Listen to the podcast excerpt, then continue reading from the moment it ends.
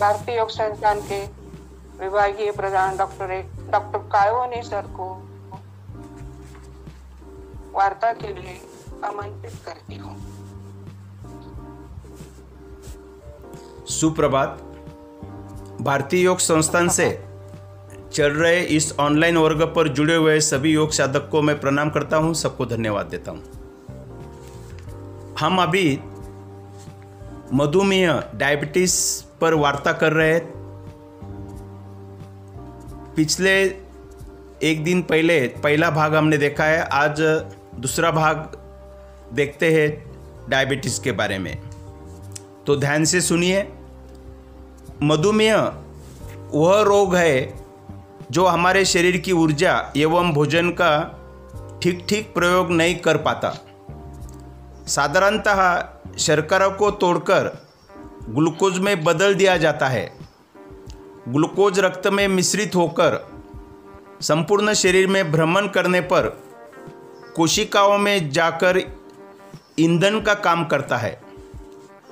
Insulin एक hormone है जो पैंक्रियाज द्वारा स्रावित होकर ग्लूकोज को कोशिकाओं में जाने के लिए मदद करता है। स्वस्थ पैंक्रियाज रक्त में इंसुलिन की मात्रा को ग्लूकोज के स्तर के आधार पर नियंत्रित करता है। इस प्रणाली में अवरोध आने से रक्त में मीठे की मात्रा बहुत अधिक बढ़ जाती है, जिसके कारण मधुमेह होता है। इसको हाइपरग्लिसीमिया कहते हैं। इसके तीन कारण हैं। इंसुलिन का स्राव कम होना, पहला कारण ग्लूकोज का शरीर में कम मात्रा में प्रयोग, दूसरा कारण, और ग्लूकोज की आधा, अधिक मात्रा में उत्पत्ति, ये तीसरा कारण। ये तीन मेन कारण है। मधुमेह के तीन श्रेणियों में विभक्त किया जा सकता है। श्रेणी वन, श्रेणी दो और श्रेणी तीन। श्रेणी वन, इसे insulin dependent diabetes mellitus I D D M insulin पर आधारित मधुमेह कहते हैं। श्रेणी दो non insulin dependent diabetes mellitus N I D D M मधुमेह जो इंसुलिन पर आधारित न हो। और तीसरी श्रेणी है गेस्टेशनल डायबिटीज़ यानी मधुमेह गर्भावस्था में। ये तीन मुख्य श्रेणी में डायबिटीज़ है। ये तीनों के बारे में हम संक्षिप्त में देखेंगे।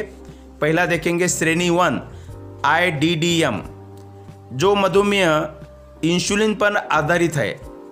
मधुमेह विशेषतः कम उम्र में होने वाला रोग है। पाँच से पंद्रह वर्ष, ये तीस साल की आयु तक भी पाया जा सकता है। इस श्रेणी में पैंक्रियाज में बीटा कोशिकाओं की क्षति हो जाती है। शरीर में निरोधात्मक शक्ति का क्षय होने लगता है। इसी के कारण बीटा कोशिकाएँ शने शने क्षतिग्रस्त होने लगती है। यह क्षति इतनी धीरे होती है कि बीमारी के लक्षण पाँच सात साल में उजागर होते हैं। जब 80 प्रतिशत या उससे अधिक कोशिकाएँ समाप्त हो जाती है, इंसुलिन की उत्पत्ति न के बराबर हो जाती है, क्योंकि बीटा कोशिकाएँ पूर्णतया समाप्त हो जाती है। ये हुआ श्रेणी वन। अभी श्रेणी दो के बारे में देखेंगे। N I D D M यानी जो मधुमेह इंसुलिन पर आधारित न हो।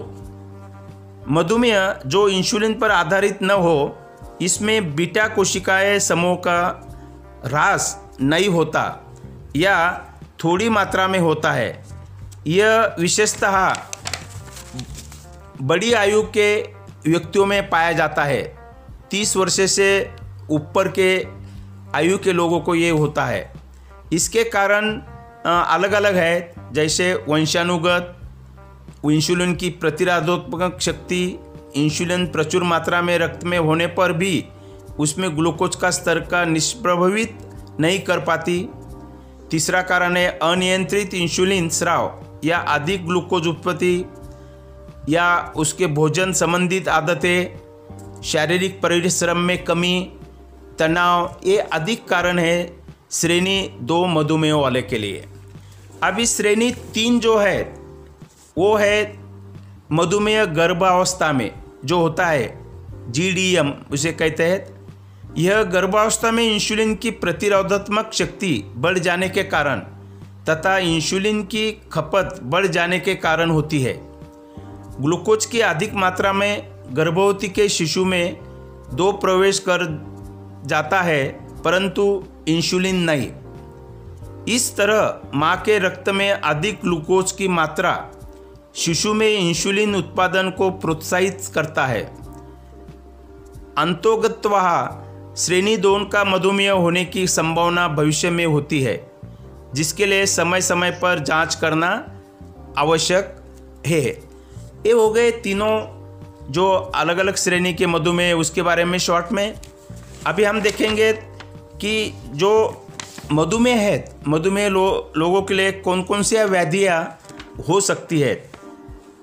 मधुमेह के रोगियों के लिए आँखों के रोग हृदय रोग गुर्दे के रोग नाड़ी दौरबाल्य पैर संबंधित गैंग्रीन साइटिका समस्या त्वचा के रोग ये अलग अलग रोग हृदय रोगी को हो सकते हैं। अभी मधुमेह का जो स्तर है, वो कम करने के लिए क्या हम कर सकते हैं? उसके लिए भोजन का नियंत्रण, जीवन पद्धति का सुधार, नित्य योगाभ्यास एवं घूमना, प्राणायाम, ध्यान एवं तनाव को दूर करने वाली अन्य क्रियाएँ, शुद्धि क्रियाएँ नियमित रूप से करें, ये अलग अलग उपाय हम इसको कम करने के लिए कर सकते हैं। साधारणतः मधुमेह जो होते हैं, उसके लक्षण क्या क्या होते हैं?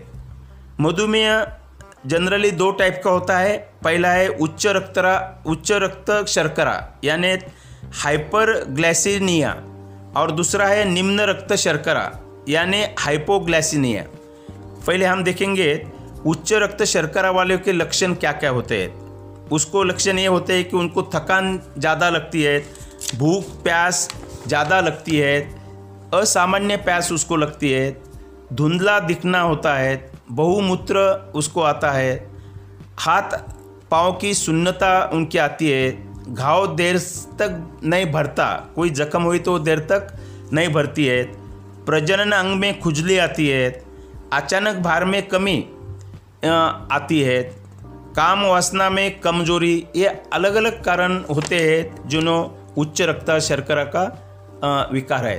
और जिन्हें निम्न रक्ता शर्करा है हाइपोग्लाइसेमिया उन्हें के लक्षण ऐसे हैं, सिर दर्द, हल्के चक्कर, चिड़चिड़ापन, अस्पष्टता, अधिक पसीना आना, बोली में लड़ लग खड़ाना, बेहोशी के दौरे के साथ मूर्छा साधारण कमज़ोरी, ये अलग अलग जो है, लक्षण इन्हें होते हैं। आज के लिए यही वार्ता समाप्त करता हूँ। मधुमेह के लिए और हम बात करेंगे आगे के वार्ता में। अभी इसी एक साथ करो योग